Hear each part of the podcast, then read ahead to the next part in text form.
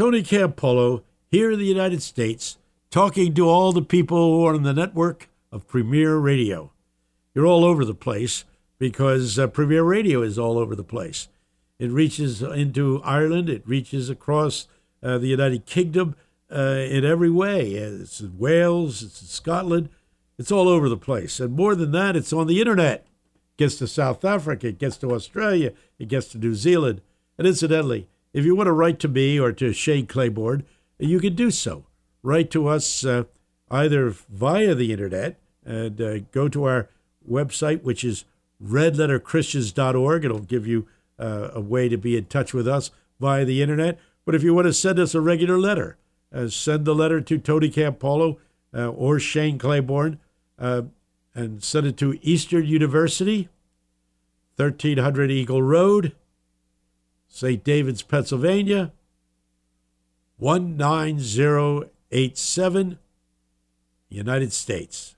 I answer every letter I get. And incidentally, I got a letter uh, from a very thoughtful person who wanted to know why I was concerned about the UK leaving the uh, European Union.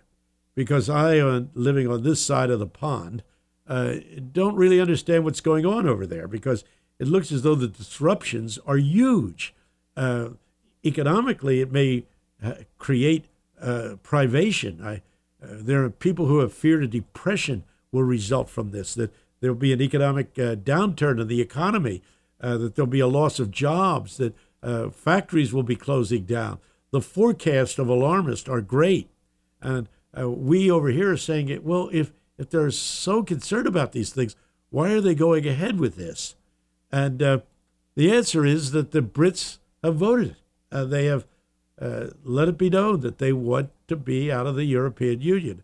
And, and I got a very thoughtful letter from a woman who said, You don't understand why we want to be out of the European Union. And here's one good reason immigration. We are not against immigration here in the United Kingdom, but we want to be able to control immigration.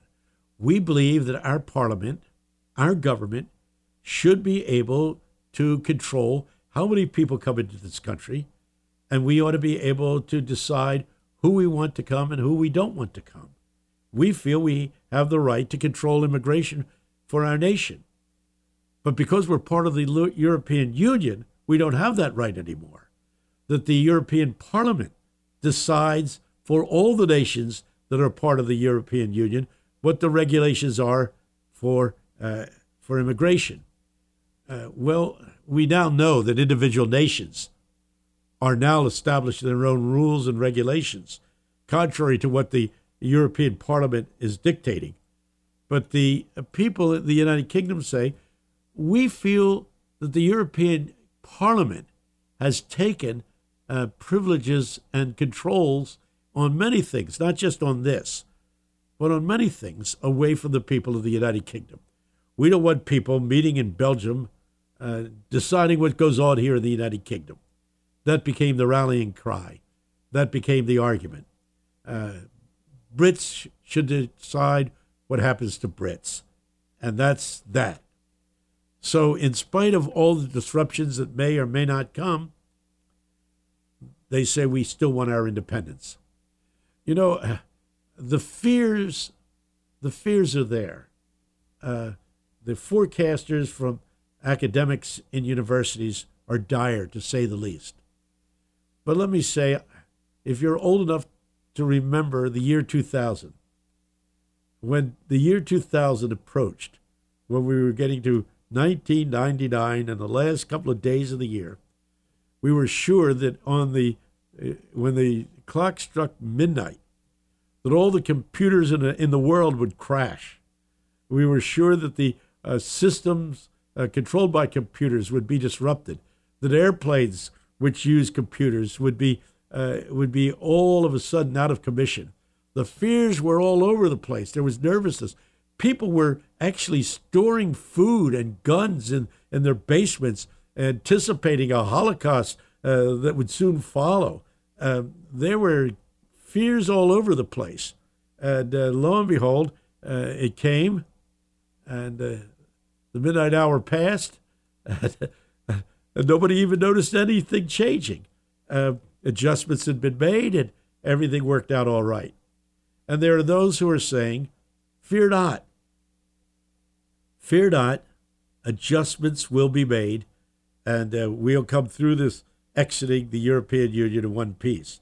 Certainly, uh, the Prime Minister, uh, Mrs. May, believes that it's possible for us to work out the problems and come up with solutions. She hasn't been able to get anything through the Parliament as of the time I'm putting this program together, but uh, she's hopeful.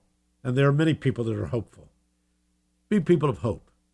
Remember the three virtues in the uh, 13th chapter of 1 Corinthians. And now abideth these three, said the Apostle Paul faith, hope, and love. Let's be filled with hope. Let's be filled with love. Let's be filled with charity. This is a good thing to do. This is a good thing uh, to affirm. This is a good thing to hold to. When I'm over in the United Kingdom, something intrigues me. I'll tell you what it is. It's the number of people that still smoke on your side of the pond. I can't believe it. Uh, every time I pass a pub or go into a pub to get a meal, I almost choke because of the smoke. And what is it with you Brits that you smoke? Are you not aware that this is no longer up for debate? There is scientific evidence that shows that you're going to have lung cancer. And uh, you say, well, it's none of your business what I do. Yes, it is. The truth is that when you get cancer, all the rest of us have to pay the bill especially in the United Kingdom, where you have uh, a national health plan. All of us have to pay the taxes that take care of people who get cancer. And uh, the truth is that cancer is a major cause of death in the United Kingdom as it is here in the United States. A lot of people are smoking here in the United States because they got addicted to smoking. And they'll say, I've tried to stop, but I can't. I always like the line of Mark Twain, the famous American humorist, who said, Quitting f- smoking is easy. I've done it thousands of times. You can see what he's talking about. You make a resolution, I'm not going to smoke anymore, but the urge gets so great that two days later you're taking another puff again. You say, I'll just smoke this one cigarette and then I'll, I'll be okay. But it doesn't stop there. I understand addiction. You know what? There's help on the way. There's one Christian denomination that offers help for smokers. Uh, it's the Seventh day Adventist. So I don't care whether you're a Baptist, a Presbyterian, a Roman Catholic, an Anglican, hunt up a Seventh day Adventist church and ask if they have seminars for people who want to break the smoking habit. They have made ending smoking a major issue in their faith. You know, they're there are those who say uh, uh, we we shouldn't lie, we shouldn't steal. Yeah, we shouldn't lie, we shouldn't steal. These people are saying you shouldn't smoke.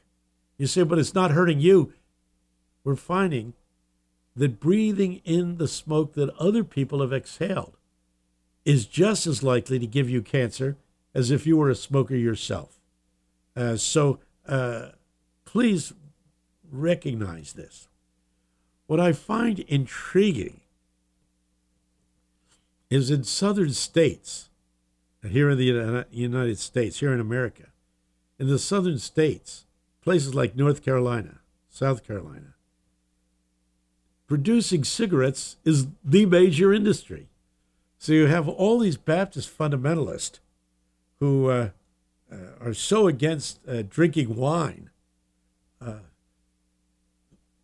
producing cigarettes, even though they know that cigarettes are creating cancer. I often wonder what it does to people who uh, are Christians and spend their lives in a cigarette factory, knowing that what they are producing is giving death and disease to people all over the world. And incidentally, as the rate of smoking has decreased in the United States, and has really gone down very, very low. It has increased in poor countries. Against the in the United States, I don't know whether you're aware of this. It is illegal to advertise cigarettes on television. You don't have any uh, cigarette ads anymore. Uh, billboards. You don't have cigarette ads anymore. You can't advertise cigarettes here. So you know what the cigarette companies have done? They have begun to use their advertising money in places like China, which is not a third world country anymore, and in third world countries all over the world. So uh, they they can't advertise here in the United States because the U.S. government, knowing the tremendous social cost of cigarettes, won't let them be advertised here in our country, but they're advertising them overseas. That's very, very frightening to think about it. Uh, here in the United States, we find that smoking is very much a lower class phenomenon. That as people go down on the socioeconomic ladder, i.e., among poor people, smoking is much more prevalent than it is among wealthy people. Better educated people have enough sense to stay off of smoking. When I was a kid, smoking was condemned by the church. I remember as a boy going to church and having sermons against smoking. We don't have that anymore. I don't think I've heard a sermon against smoking for I don't know how long. But let me just say this the scriptural passage that was always used was the teachings of the Apostle Paul, who said, Your body is the temple of the Lord, and it has to be treated as a sacred entity. It must be treated as something that is holy. When you smoke, you are polluting, you are destroying the temple of God. The body is the temple. The body, the physical body. Jesus once said, I dwell not in temples made with hands. God does not dwell in temples made with hands. He dwells within each human being. Each human being has to see himself or herself as a temple of God and has to see himself or herself in that particular position. I want to shift right now. Uh, I want to talk about free will. Of all the things that gets debated here at Eastern University, that's where I teach. Eastern University is an evangelical school located on the outskirts of Philadelphia. It's the place where I have taught and where I hold my office even to these days. It's a place where Shane Claiborne and uh, Jonathan Wilson Hartgrove, who is becoming equally famous these days uh, as a Christian speaker, it's where they were educated. It's where I was educated. A really zealous evangelical school just on the outskirts of Philadelphia.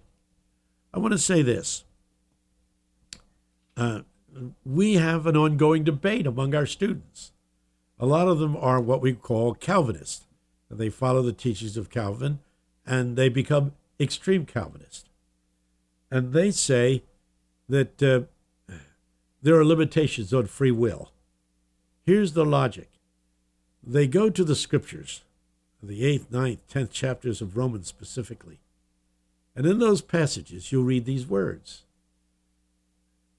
God has foreknowledge, and those who he foreknows, he also predestines. You say, what does that mean? Well, here's the question. If people are saved, that is, delivered from condemnation, because they put their faith and trust in Jesus Christ, that they depend on what Jesus did on the cross as the basis of their salvation. So on Judgment Day, their claim to being entered into the heavens is God, don't condemn me because Jesus took the punishment for my sins. I am freed from the punishment of my sins. Those who say that uh, would ask this question Does God know before you make that decision that you're going to make that decision. In other words, does God have foreknowledge as to who's going to say yes to the salvation story and who is going to say no to the salvation story?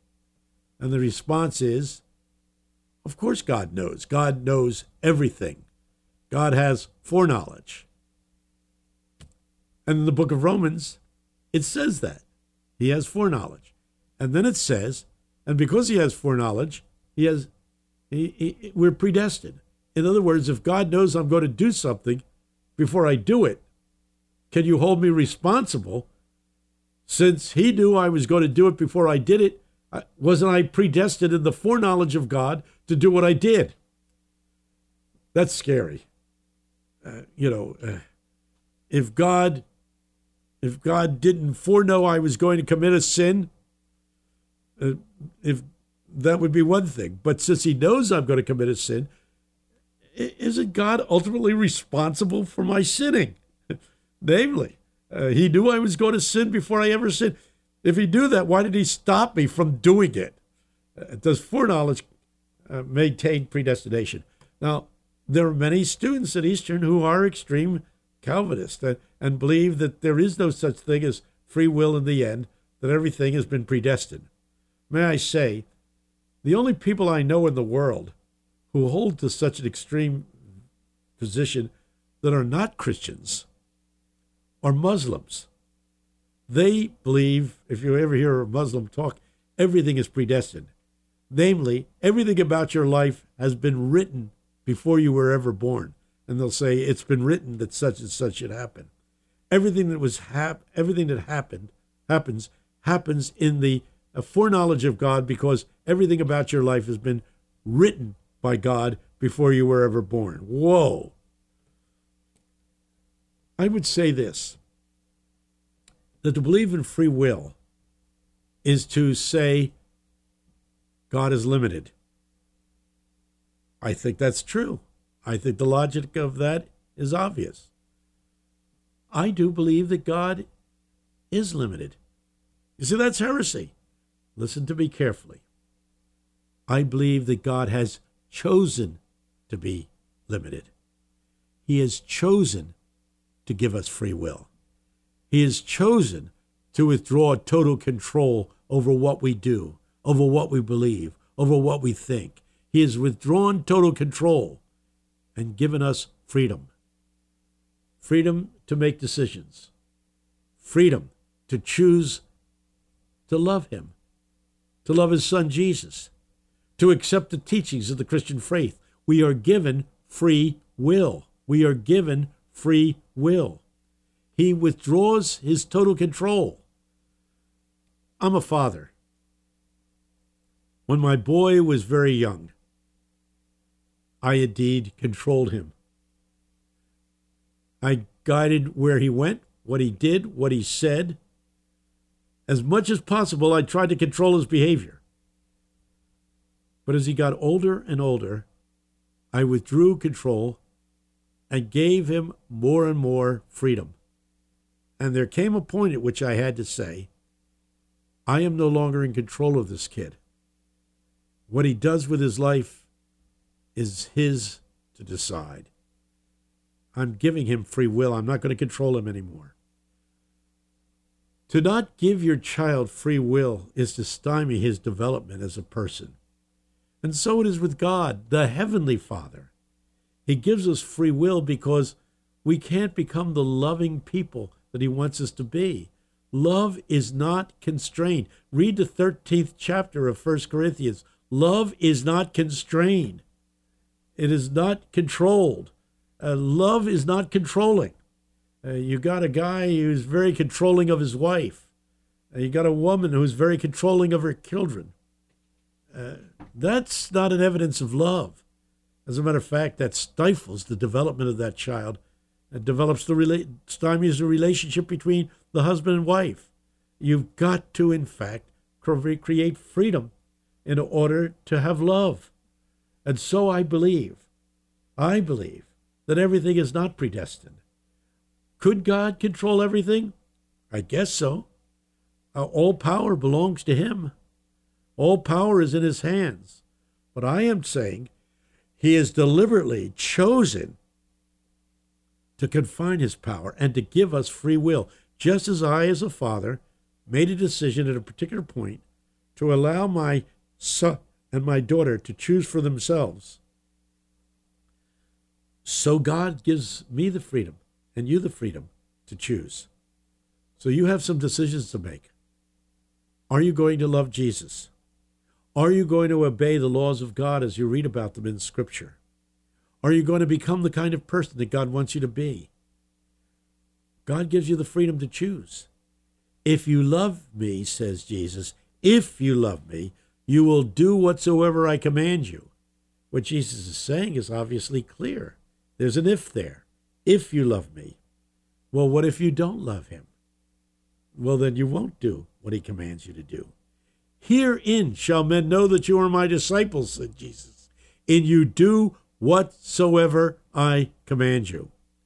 Now, there are dangers in all of that, obviously. We have so much sin in the world. We have evil in the world. We have wars in the world because people have chosen to live contrary to what God would want them to do and be. Uh, may I say, uh, we have evil in the world because we have free will, but that's the point. Either we are puppets who are incapable of loving, or we are human beings with free will who are capable of rejecting the love of God if we decide to do that. I'm going through a very painful stage with my son, although I have to tell you the good news. Last time I talked to my son, which was about a week ago, I'm beginning to see the signs that he's coming back to the faith. He's beginning to acknowledge that supernatural is a possibility. Uh, previously, he was just a total naturalist, which is anything that doesn't fit into the world of nature that I cannot understand with the five senses. Anything that cannot be mathematically calculated, I reject. Well, he's changing. And he's finding that there's more things in the universe that transcend science, that transcend mathematical calculation, that transcend what can be apprehended by the five senses. But I've given him the freedom the freedom to say no to everything I believe, to say no to the supernatural, to say no to the Jesus he was brought up to believe in. Many of you have written to me about this because we turned out a book. You can get the book over there in the United Kingdom. The book is entitled Why I Left, Why I Stayed. He wrote part of the book, i.e., he explains why he left the Christian faith. And I, in response, have written why I stayed a Christian, why I continue to believe the things that I believe. And we went back and forth on our respective positions in this book. Why I left, left, why I stayed. Uh, you can get a hold of that book. You can order it online. at Tony Campolo and Bart Campolo. Why I left, why I stayed. He left the Christian faith. I'm seeing signs that he will come back. Every day I pray that he will come back. You say, what good does praying do if it's all up to him? I believe that prayer is a power. I pray to God, and I believe that something flows from God to my son. I believe that when I pray, something flows from me to my son. You say it sounds like mental telepathy. Call it that if you want. But there is something that flows out of me to my son. There's something that flows out of me to God and from God to my son and impacts his consciousness and his thinking. So I continue to pray for my son. And you listeners, you could do me a favor if today you would shoot up a prayer for my son. For the Bible says in the book of James, the prayers of the faithful availeth much. Uh, if you're Catholic, you know that St. Augustine became a Christian for one reason and one reason alone the prayers of his mother, St. Monica. I meet people whose names are Monica and they don't understand the glory of that name. Monica was the name of St. Augustine's mother, who prayed this libertine agnostic back into the Christian faith. Would that we all had mothers like Monica. Would that every mother was like Monica and prayed for sons and daughters. Well, this is the end of the show, and this is Tony Campolo asking you to tune in next week to Premier Radio. At this same time, uh, we will uh, uh, be promoting Red Letter Christianity. I want you to go to the website, redletterchristians.org. Read the articles, and there's a place where you can sign on to be a Red Letter Christian. And incidentally, through our website, you can get in touch with me. You say, why would I want to do that? I don't know. Maybe, and this would be wonderful, maybe you would like to invite me to speak at your church. Uh, pay my expenses and I'll be there. Uh, you say, what if we're in the United Kingdom? Pay my expenses and I'll be in your church. I'm glad to go out and speak. I love speaking, preaching the word of God whenever I get the opportunity.